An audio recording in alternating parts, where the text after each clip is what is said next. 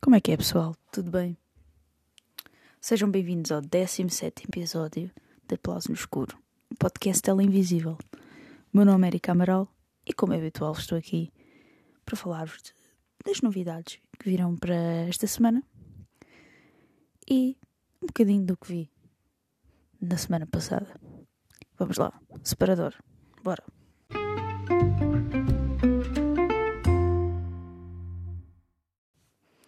E afinal, o que é que vocês estão aqui todas as semanas a ouvir eh, este podcast? Ahm, o que é que vocês estão aqui para ouvir? Pronto, muito bem dita esta frase, mas vamos ignorar. O que é que vos interessa ouvir? Não é? Primeiro, vamos aqui às estreias da semana. Temos, pá, temos a Chiara, Bubble, Netflix, Fortaleza, Nitram no Táxi de Jack, Notre Dame em Chamas, O Arco Mágico, Sétimo Dia, Orgias de Praga, I Love America, Rumspring. uh, Ui, nem sei muito bem para onde começar. Vamos começar aqui pelo Bubble, uh, que vai estrear na Netflix hoje. É um filme de animação, animação, aventura, ficção científica. História, história, história decorre numa Tóquio isolada do mundo pós bolhas que desafiam as leis da física que irem sobre o planeta. A cidade transformou-se num recreio de um grupo de jovens que perderam as famílias e competem em batalhas de parkour enquanto saltam entre edifícios. Certo dia, Ibiki tem um movimento desastroso e mergulha num mar onde a lei da gravidade se manifesta de forma peculiar. Sua vida é salva bruta, uma rapariga com misteriosos poderes que aparece do nada. Interessante, não é? Acho que é interessante. Portanto, vamos fazer ao próximo, não é? Fortaleza. Filme com Bruce Willis.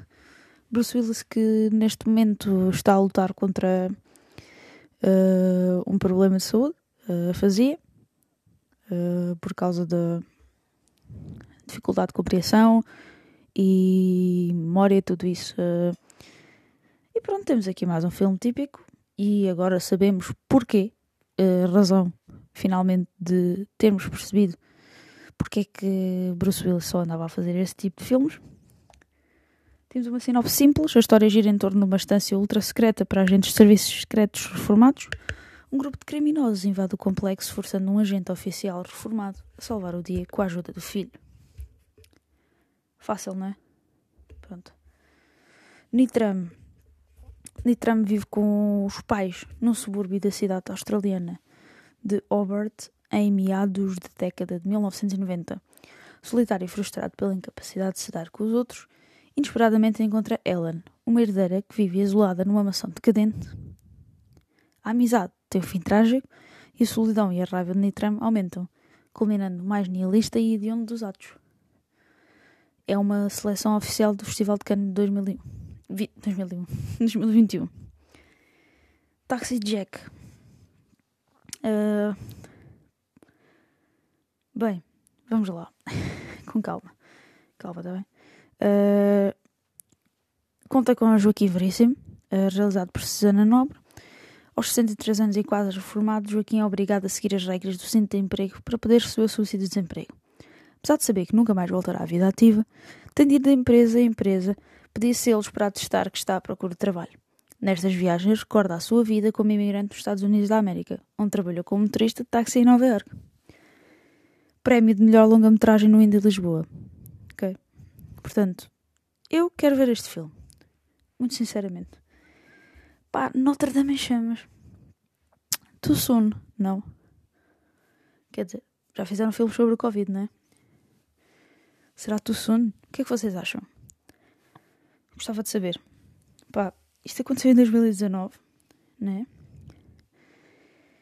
E o Covid também. Ainda que na Europa, que é, que é o centro do mundo, não é? O resto não interessa. ah, não tivesse acontecido, por isso fica o Covid-19, mas na Europa só 20. Ah, E eu ainda me lembro quando era inocente e disse que 2020 é que vai ser o meu ano, porque eu nasci num dia 20 e 2020. Estava tão enganada. Não é? Pá, Notre Dame em Chamas é sobre a tragédia de Notre Dame, 15 de abril de 2019. Uh, e pronto, é, vocês sabem, não é? Do sono. Será? Não sei. Pá, uh, depois temos aqui um filme, O Arco Mágico, filme de animação. Um, um golfinho tímido descobre que arco mágico, um arco mágico capaz de transformar qualquer peixe no que ele deseja ser. Uh, um dia as maléficas moreias decidem usar o arco mágico para conquistar a pacífica cidade de peixe. Pronto. Pronto, é o filme de animação. Parece ser engraçado. Sétimo dia, com o Guy Pearce. Uh... Pá, este filme não me puxou muito, mas.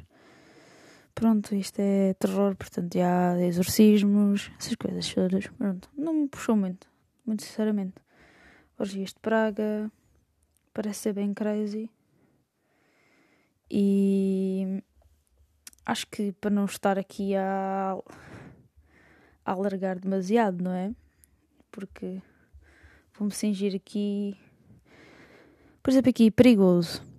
Após a morte do irmão Dylan Forrester, um sociopata reformado que não consegue sentir medo dirige-se a uma ilha remota para assistir ao velório na esperança de se reconectar com a família. Quando um bando de mercenários liderado pelo imperador Skull cerca a ilha, Dylan pôr de lado as diferenças familiares e sua navegadora ética. Pá, este é que o filho... Filho ou neto? Filho. Acho que é filho. Do Clint Eastwood. Mel Gibson, Kevin Durant... Uh, pronto. Aqueles filmes, blockbusters, tipo Domingo à tarde. Não, nada contra mesmo. Sério. I Love America no Prime Video estreia na sexta-feira. Conta-nos a história de uma mulher solteira decide voltar a tentar a sorte ao amor e muda radicalmente a sua vida de Paris para Los Angeles. Hum, para mim, pelo menos, não contei com nomes conhecidos, mas se estiver em erro, corrijam-me. Depois, na Netflix, também na sexta-feira, temos Rum Springer, uma viagem a Berlim, um jovem Amish que está a fazer o seu ritual de passagem próximas das suas origens. Apaixona-se e toma uma decisão importante. Parece aquele clichê, não é? Portanto, de destaques desta semana, mais um episódio de Moon Knight que estreou na quarta-feira. Quarta-feira, ontem. E eu o desta semana ainda não vi. Mas o da última semana. Ui, que episódio. Foi loucura. Aquele final, não sei. Sei quanto a vocês, mas pá. Anda a ver coisas que vou falar a seguir. E tenho-vos a dizer, é loucura. Este, este, mês tem sido mais um mês de séries do que de filmes, porque como não tenho tido tanto tempo para ver filmes, aproveito e chego ao fim do dia, um, dois episódios, está-se bem, pronto, chega, chega e, e é, é suficiente mesmo. Portanto, vamos lá parar por aqui e vamos aí meter o separador. Bora lá!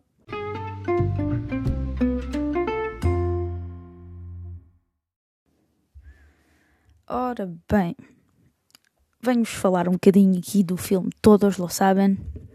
É um filme do Asghar Farhadi, que esta semana já foi destacado na rubrica do site, a rubrica de terça-feira, 5 razões e meia para ver.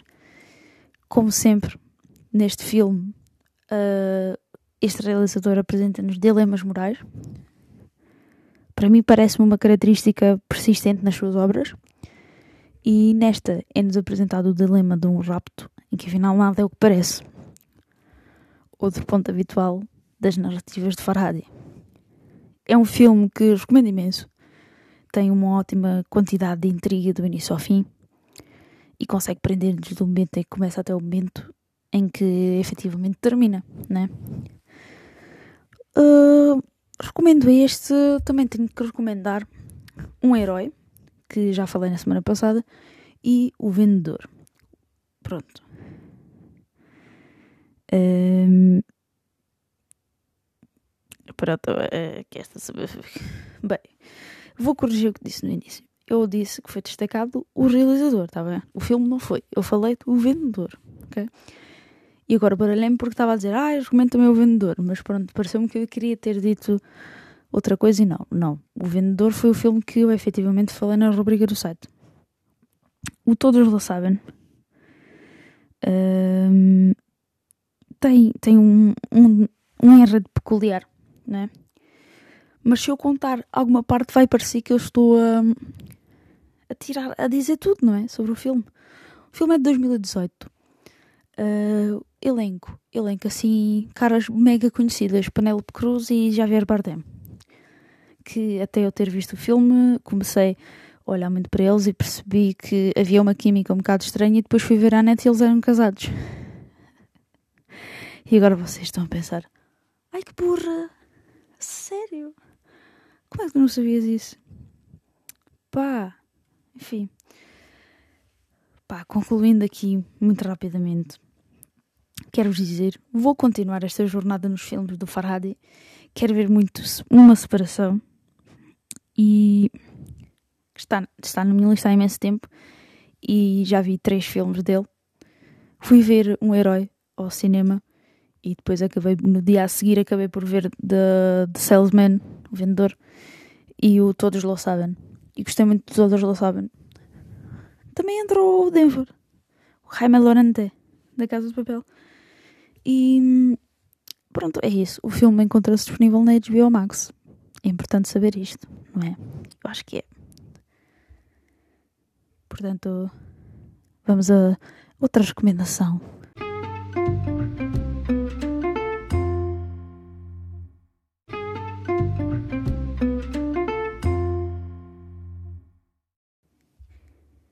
Se eu vos disser que acabei uma série que comecei já faz um tempo, mas ainda não tinha acabado esta série. No entanto, gostei bastante. Né? Tipo, demorei, mas não foi por não ter gostado.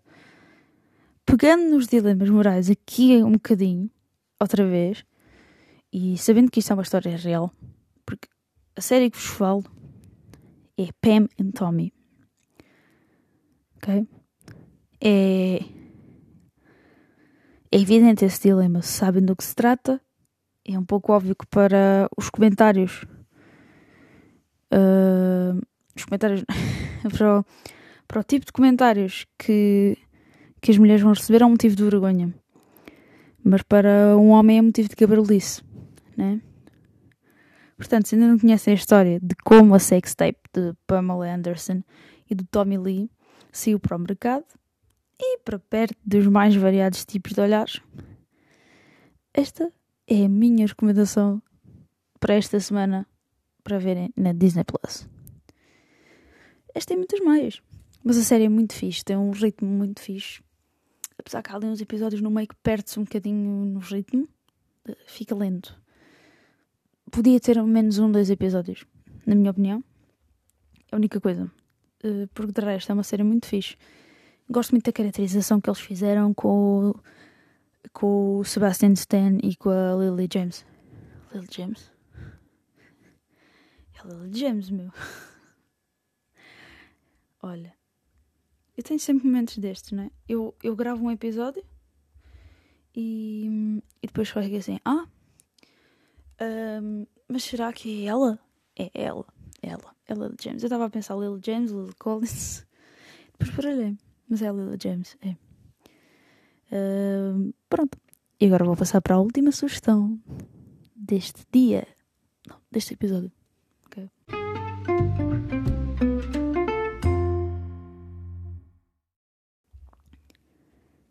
Pois é, caros amigos. Finalmente, e voltando aqui para os nossos queridos da HBO Max, não tão queridos, temos a família Roy. Já sabem que série é que falo? Sim, finalmente comecei a ver Succession. E esta família traz-nos momentos completamente insanos. Acredito que a seguir eh, à série dos Sopranos, talvez vá haver sequências das coisas mais loucas que alguma vez terei visto numa série de ficção que retrata um mundo mais próximo do real. Acho que me estou a fazer entender. Uh, vou, vou ser sincera, algo que critiquei no, no primeiro episódio, mas sinto que cresceu em mim. são os movimentos de câmara. Confesso. Parecia uma nonsense e, no início. E de repente, quando dei por mim, achei que só fazia uh, desta produção parecer ainda mais realista. Ok?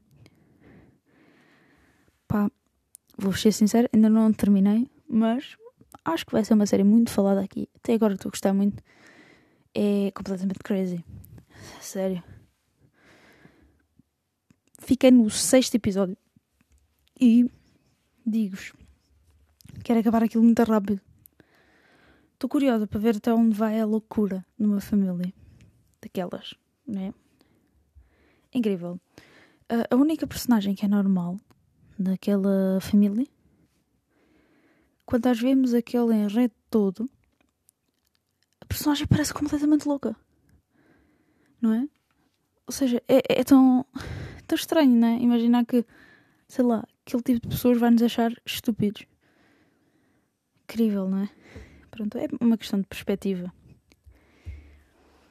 Terminado por aqui. Hoje decidi fazer assim uma. falar mais. mais assuntos, mas mais uh, sistematizado. E. Recomendo já imenso Succession e ainda não acabei. E nem acabei os Sopranos. Vou ter que acabar. Ter que acabar. E. Bora lá. Agora a próxima fase é o.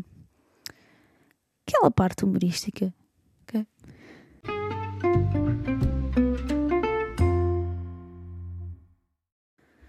Sejam bem-vindos ao espaço humorístico que não é humorístico. Oh, o que é que eu hoje vos trago? Muito sucintamente, sucintamente, como todo o resto do episódio, hoje tenho que vos trazer a história de um homem cheio de emoções. Conseguem adivinhar de quem eu falo? Claro que sim, claro que conseguem. Falo-vos de Steven Seagal, o homem cheio de emoções. É realmente incrível. Quando vemos um filme, temos atores ótimos que nos fazem querer matá-los, ou então dar muitos abraços e dizer que tudo vai correr bem. No caso de Seagal, só dá vontade de lhe dar uma chapada a ver se ele reage. Calma. Estou aqui para garantir que não lhe vão à cara como fez o outro. Will Smith. Mas não irrita. Não irrita mesmo. Ah pá, sério. Digam, digam que não vos irrita ver o Steven Seagal. O gajo está a lutar. Pá, pá, pá, pá. Tipo, mataram a minha mulher e a minha filha. Já. Yeah. Vou estar bem porrada. É tipo, o acting dele é, é muito estranho. É. Matam a mulher e a filha dele. Ele chega à casa vou matar aquele gajo. Mas sem expressão nenhuma. Não há expressão nenhuma no olhar dele. É. Eu vou matá-lo. E é só isso que ele quer fazer. Ele só quer matar. Só quer matar aquela pessoa. Chega lá, dá bem porrada e tipo. De repente já estamos no fim do filme e não percebemos o que é que aconteceu e porque é que ele matou aquele gajo, não é? Porque depois parece que ele não tem emoção nenhuma. sei lá, não sei. É estranho, não é? Só aqueles filmes que dá para entreter nem, nem vamos negar. Não vou ser hipócrita também. Não vou, não vou, por exemplo, dizer que nunca estive uma noite, tipo, uma tarde de domingo, a ver um filme do Steven Seagal. Só que é pá, a seguir tem que ir ver tipo um, um filme com o Al Pacino para limpar. É tipo, imagina, isto vai ser polémico, mas eu normalmente se venho de uma festa em que tive a ouvir funk a noite toda, eu tenho que limpar tipo com o André Bocelli quando chego a casa. Para limpar os ouvidos, a sério. Ou tipo um. Pá, vou ser aqui tentar ser unânime. Coldplay não, Coldplay é para limpar nada, né? Tipo, aquilo já não, já não dá nada. Enfim, Coldplay era bom no início. Pronto, agora vou começar com opiniões musicais também no fim destes episódios, que é para deixarem-me de seguir, né? Portanto, Pink Floyd. Pink Floyd para limpar os ouvidos também é bom. Acho que é unânime. Pronto. Por falar em pessoas sem expressão. Uma pessoa disse-me uma coisa que me matou. E porque me doeu. Doeu-me mesmo. Porque eu disse vou falar do Steven Seagal. E, ele, e o Diogo disse-me: Olha, pois, Sylvester Stallone, Rocky. Eu, ai mãe, ele foi mexer com os meus sentimentos. Eu tenho sentimentos, ok? Pá, não, eu acho que eu, eu não consigo concordar. Eu não consigo concordar com isso, tá bem? Eu sei, mas ele tem um problema, né? É diferente do Seagal. Tipo, o Seagal é assim porque, porque ele quer, porque ele é mau autor. E o Stallone é tipo, ele nasceu assim, né? Ele tem uma paralisia. É diferente. E, porque, por exemplo, vê-se a emoção quando ele fala. Não é tipo. I'll kill you. Não sei como é que ele fala. Já não lembro como é que o Steven Seagal fala. Portanto, vão-me perdoar, mas hoje foi um ataque ao Steven Seagal. Espero que tenham gostado. Ou não. Pode acontecer não gostarem do episódio. Portanto, também perdoo. Portanto, olha, ficamos por aqui. Porque eu não tenho jeito nenhum para humorista. E por isso, vou ter que continuar a trabalhar como crítica de cinema. Não sou, também. Como amante de cinema, cinéfila, profissional, neste momento, porque estou desempregada. Portanto, aproveito para dizer que estou desempregada e para apoiarem o projeto no Patreon. Podem enviar uns trocos por MBWay e PayPal também. Não para. Estou aqui a fazer publicidade agora. Ok, espero, agora muito a sério. Espero que tenham gostado. Espero que esteja tudo bem desse lado. E vão lá, falando nas redes sociais. Deem sugestões. São sempre bem-vindas, ok? Vá, tchau. Beijos.